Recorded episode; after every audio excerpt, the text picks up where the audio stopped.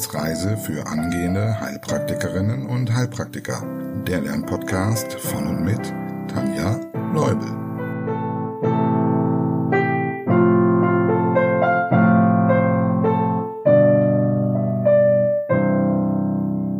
Hallo und herzlich willkommen zu Folge Nummer 57. Wir reisen heute raus aus der Nase und weiter in den Rachen mit seinen 3 Bestandteilen.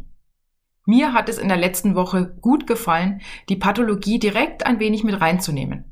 Also werden wir das heute wieder so machen. Bevor wir starten, ein herzliches Dankeschön an die neuen Wissensreise-Unterstützerinnen. Liebe Feni, liebe Desiree und liebe Selina. Herzlich willkommen in unserer Community und lieben Dank. Ihr habt die heutige Folge möglich gemacht. Ich freue mich ultra, dass wir immer mehr werden. Falls auch du den Podcast unterstützen möchtest, schau mal auf www.steadyhq.de/Wissensreise. Dort kannst du zwischen verschiedenen Paketen und Zeiträumen wählen.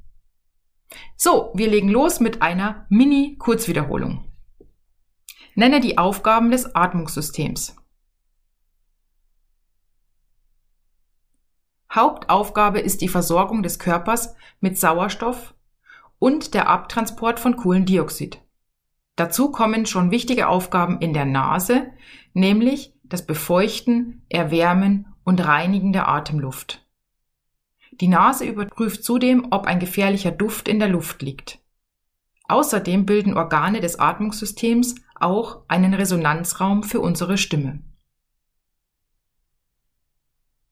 Was ist die äußere und was ist im Gegensatz dazu die innere Atmung? Mit äußerer Atmung bezeichnen wir den kompletten Transport der Einatemluft von der Nase über den Rachen, Luftröhre und Bronchien bis hin in die Lunge zu den Alveolen. Hier findet die äußere Atmung per Definition statt, denn hier findet der Gasaustausch statt. Sauerstoff wird in die Kapillaren, also ins Blut, aufgenommen, Kohlendioxid wird in die Alveolen und so den Rückwärtsweg abgegeben, um abgeatmet zu werden. Mit innerer Atmung bezeichnet man die Versorgung der Zellen mit Sauerstoff und deren Abgabe von Kohlendioxid. Nenne von oben nach unten die Organe des Respirationstraktes einmal mit der deutschen und direkt auch mit der Fachbezeichnung. Nase gleich Nasus, Rachen gleich Pharynx, Kehlkopf gleich Larynx, Luftröhre gleich Trachea, Bronchien gleich Bronchien und Lunge gleich Pulmon. Welche 2 Besonderheiten fallen dir zum Organ Nase ein? Zum einen der Umgang mit den Informationen der Riechzellen. Die sensiblen Wahrnehmungen werden nicht erst über den Thalamus gefiltert, sondern gelangen direkt ins Bewusstsein. Für stechende Gerüche gibt es sogar noch eine zusätzliche Hilfe.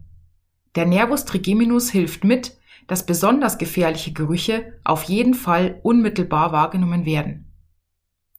Zum Zweiten sind die Riechzellen als einzige Nervenzellen noch teilungsfähig.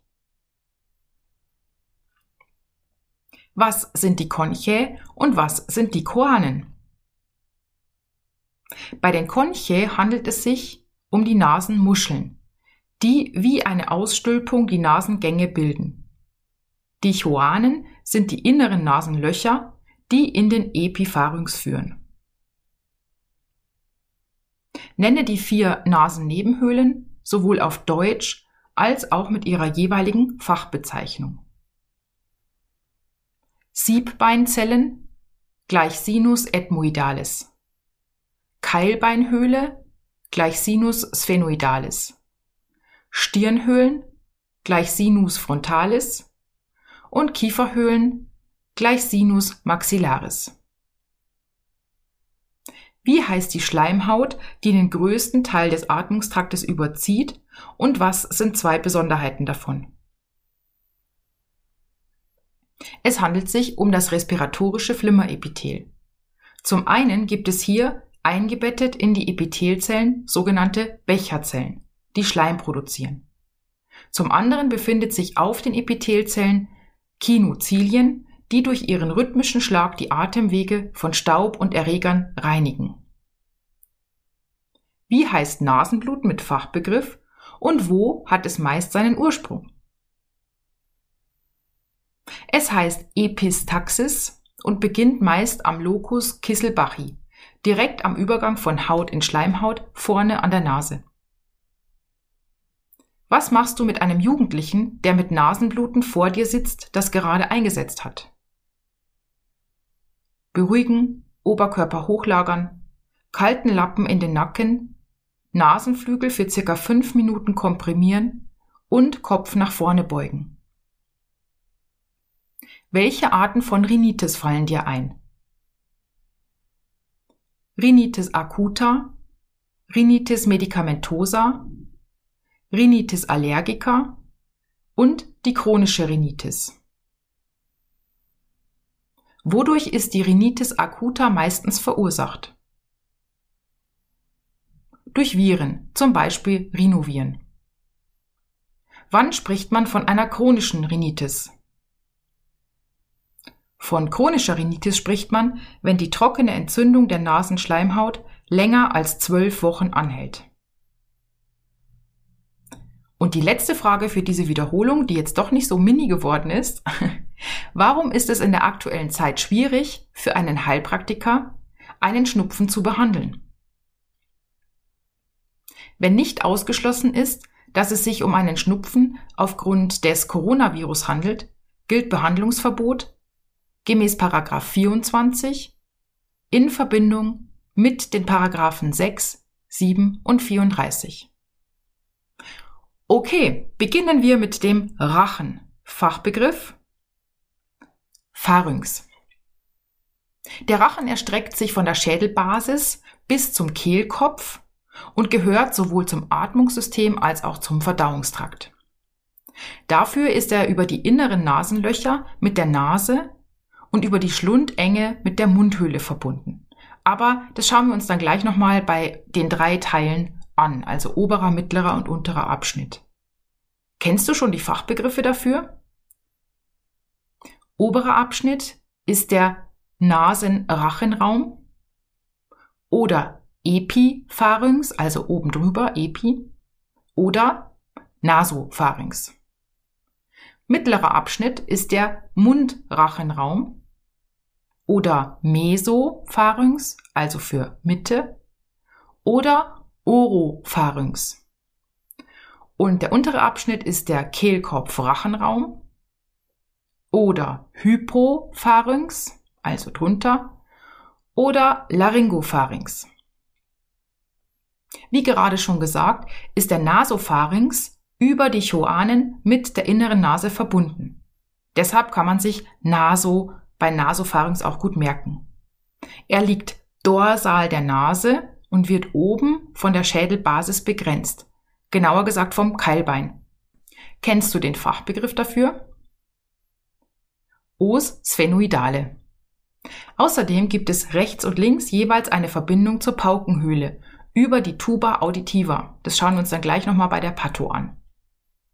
Der Mesopharynx liegt hinter der Mundhöhle und ist mit dieser verbunden, deshalb auch das Oro. Er zieht sich bis hinunter zum Kehldeckel. Ab hier haben wir dann den Hypopharynx, der hinter dem Kehlkopf liegt und, du ahnst es schon, deshalb das Laryngo im Namen trägt. Denn wie lautet der Fachbegriff für Kehlkopf? Larynx, genau. Er ist nach vorne mit dem Kehlkopf verbunden und nach unten mit der Speiseröhre. Zusammengefasst kann man also zur Lage des Pharynx sagen, dass er unter der Schädelbasis, über der Speiseröhre, hinter der inneren Nase, Mundhöhle und Kehlkopf und vor der Wirbelsäule liegt.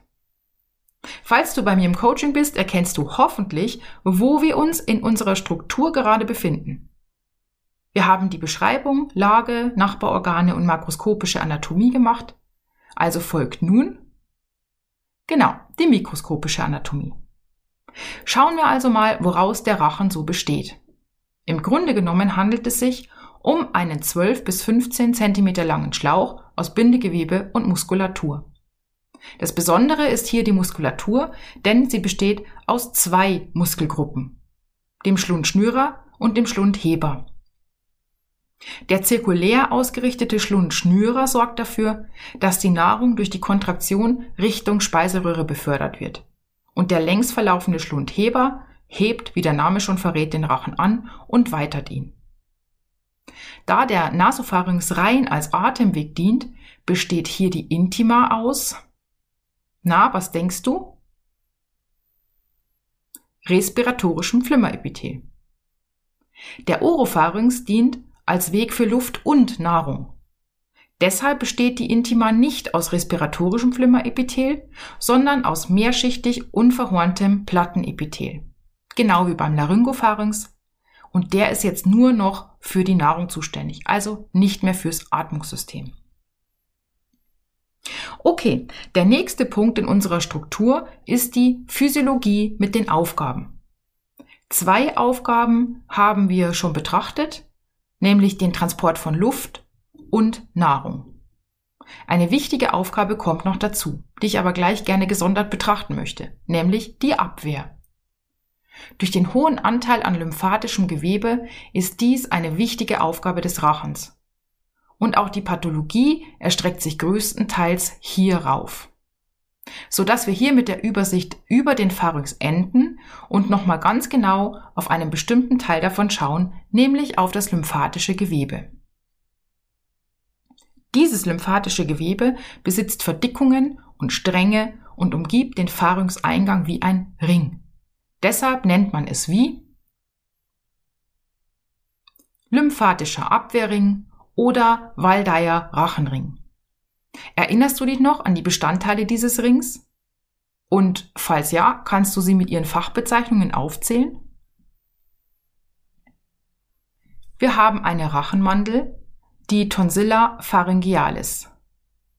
Dann die Tubenmandel mit den Seitensträngen, Tonsille tubariae. Die Gaumenmandeln, Tonsille palatine, und die Zungenmandel Tonsilla lingualis. Die Tonsillen sind Teil des Malt und dienen so der Immunabwehr. Falls du nicht mehr weißt, was Malt genau ist, dann hör doch nochmal in Folge 41 rein, Anatomie und Physiologie der Lymphe. Wir beginnen ganz oben im wahrsten Sinne des Wortes, nämlich mit der Rachenmandel. Diese sitzt ganz oben am Rachendach, und links und rechts davon befinden sich die Mündungen zu den Ohrtrompeten. Warum ist das für dich wichtig zu wissen?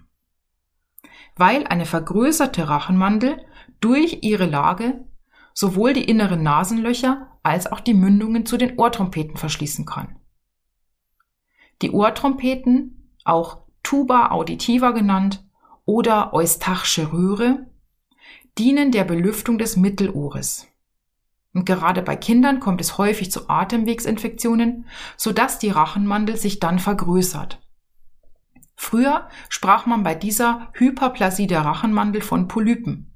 Vielleicht hast du auch die Polypen entfernt bekommen. Letztlich ist das nicht richtig, denn Polypen sind Wucherungen von Schleimhaut und nicht von lymphatischem Gewebe.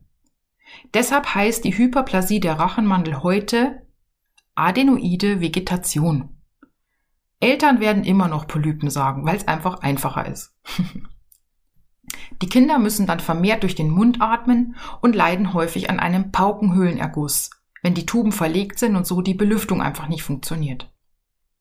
Da es bei so einem Verschluss auch zu einer Schallleitungsschwerhörigkeit kommen kann, kann dies sogar die normale Sprachentwicklung behindern. Und oft ist eine operative Verkleinerung der Rachenmandel sinnvoll oder nötig. Im nächsten Abschnitt des Pharynx finden wir die paarig angelegten Gaumenmandeln. Sie liegen an der Schlundenge im Oropharynx. Da sie mit ihren 10 bis 20 Krypten stark zerklüftet sind, sind sie stark anfällig für eitrige Entzündungen. Und dann haben wir welches Erkrankungsbild? Genau, die Angina tonsillaris. Diese haben wir in Folge 42 schon ausführlich betrachtet. Deshalb will ich dir das an dieser Stelle ersparen. Damit bleibt noch ein wenig Zeit für den Kehlkopf. Fachbegriff Larynx. Der Kehlkopf markiert den Beginn der unteren Luftwege. Das ist ganz wichtig, weil das wird auch häufig mal gefragt, was gehört zu den oberen und was gehört zu den unteren Luftwegen. Er liegt unterhalb des Zungenbeins und erstreckt sich bis zur Luftröhre. Weil er direkt unter der Haut liegt, kann man die vordere Struktur des Kehlkopfes, den Schildknorpel und vor allem beim Mann auch den Adamsapfel gut ausfindig machen. Oder andersrum, der Schildknorpel verleiht dem Hals im Prinzip die Kontur. Wer dahinter liegt, weißt du hoffentlich noch. Genau, der Hypopharynx. Falls du fortgeschritten bist, aus welchen Anteilen besteht der Kehlkopf? Und wenn möglich, übe auch gleich die Fachausdrücke dazu. Schildknorpel, Cartilago thyroidea. Ringknorpel, Cartilago cricoidea. Aus irgendeinem Grund habe ich mir das mit Cricket gemerkt. Hilft dir das? Ich weiß es nicht mehr. Stellknorpel oder Ariknorpel gleich Cartilago arytenoidea. Und dann haben wir noch den Kehldeckel Epiglottis. Diese Teile bilden zusammen mit kleinen Muskeln ein röhrenförmiges Gebilde, in dem sich auch die Stimmlippen befinden. Deshalb auch Lala, Larynx für Kehlkopf. Gehen wir mal nacheinander das Wichtigste durch.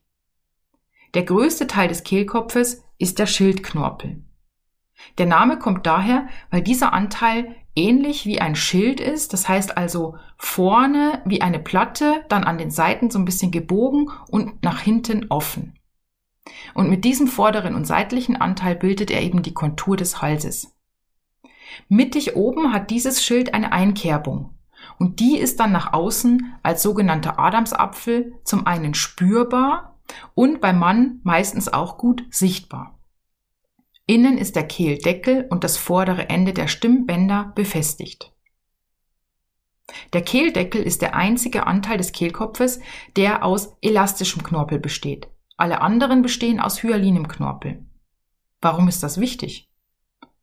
Nun ja, dadurch, dass er elastisch ist, kann er seine Aufgaben gut erledigen.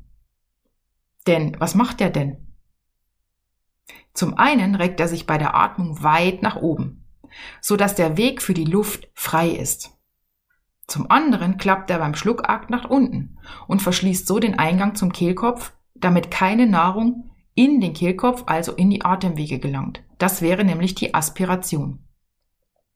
Die Nahrung rutscht so, im besten Fall zumindest, aus dem Mesopharynx in den Hypopharynx und dann in den Ösophagus. Hast du dich schon mal verschluckt und weißt du noch, in welcher Situation? Es passiert meistens dann, wenn wir essen oder trinken und gleichzeitig atmen wollen oder lachen müssen. Dann kommt es zur Aspiration, weil der Kehldeckel dann nicht richtig geschlossen ist. Und wer kann trotzdem gleichzeitig trinken und atmen? Säuglinge. Bei ihnen liegt der Kehlkopf noch weiter kranial, sodass dies möglich ist. Aber ich merke schon, ich drifte ab, also zurück zu den Basics. Am Schildknorpel unten ist der Ringknorpel, mit Hilfe einer Membran verbunden. Wie der Name sagt, liegt er ringförmig um den gesamten Kehlkopf und bildet den unteren Abschluss. Seine Funktion ist es, den Eingang zur Luftröhre zu stabilisieren, und er dient als Verankerung für die kleinen Stellknorpel. Diese befinden sich im hinteren Teil des Ringes. Und die hinteren Enden der Stimmbänder, die vorderen waren ja am Schildknorpel verbunden, die hinteren Enden sind jetzt hier an diesen beiden Stellknorpeln befestigt, sodass dann über die Stellknorpel die Stimmbänder gedehnt oder gestaucht werden können. Im Grunde ähnlich wie zum Beispiel Gitarrensaiten. Und so können dann höhere oder auch tiefere Töne erzeugt werden, wenn Luft diese Bänder zum Schwingen bringt. Wiederholen wir die Aufgaben des Kehlkopfes nochmal zusammenfassend. Der Kehlkopf dient der Stimmbildung und dem Verschluss der Atemwege gegen Nahrung. Der Kehlkopf hat außerdem eine wichtige Aufgabe beim Husten. Wenn du diesen Vorgang mal auf ganz langsam runterregulieren könntest, würdest du Folgendes sehen. Nach maximaler Einatmung wird die Luft gegen die geschlossene Stimmritze gepresst. Die Stimmritze wird dann abrupt geöffnet, sodass die Luft mit unheimlicher Geschwindigkeit nach außen gelangt und somit auch zum Beispiel Fremdkörper oder Schleim mit sich ziehen kann. Der letzte Punkt in unserer Struktur wäre also jetzt die Pathologie des Kehlkopfes. Welche Erkrankungen fallen dir ein? Laryngitis, Epiglottitis, Pseudogrupp und echter Grupp. Und ich finde, da können wir doch eine schöne nächste Folge draus machen. Findest du nicht auch? Da passt auch der Wunsch einer Hörerin dazu. Liebe Caro, ich grüße dich ganz herzlich, mal ein wenig Differentialdiagnose zu machen. Sehr schön. Das soll auch unter anderem Thema bei unserem nächsten Mitglieder-Online-Treffen sein. Apropos, vermerk es dir schon mal in deinem Kalender. Am Montag, 7. November 2022, 18 Uhr, findet die nächste Wissensreise-Fragerunde statt. Einladung an alle Mitglieder folgt noch. Du bist noch kein Mitglied und möchtest auch dabei sein? Dann schau mal bei Steady unter Wissensreise. Dort kannst du dir ein Paket aussuchen. Damit kannst du kostenlos an den Treffen teilnehmen, erhältst exklusive Podcast-Folgen und ab dem mittleren Paket gibt es 10% Nachlass auf jedes Coaching bei mir. Den Link findest du in der Podcast-Beschreibung und auf meiner Homepage www.tanjas-naturheilkunde.com. So, es freut mich, dass du bis hierhin durchgehalten hast. Schreib mir gerne einen Kommentar unter das YouTube-Video zum Beispiel oder eine Rezension zum Podcast. Ich freue mich auch über jede E-Mail und natürlich über neue Mitglieder. In diesem Sinne, hab eine schöne Woche und viel Spaß beim Lernen. Tschüss!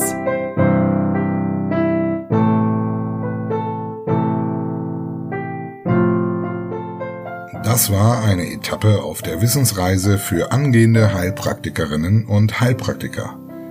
Der Lernpodcast von und mit Tanja Neubel.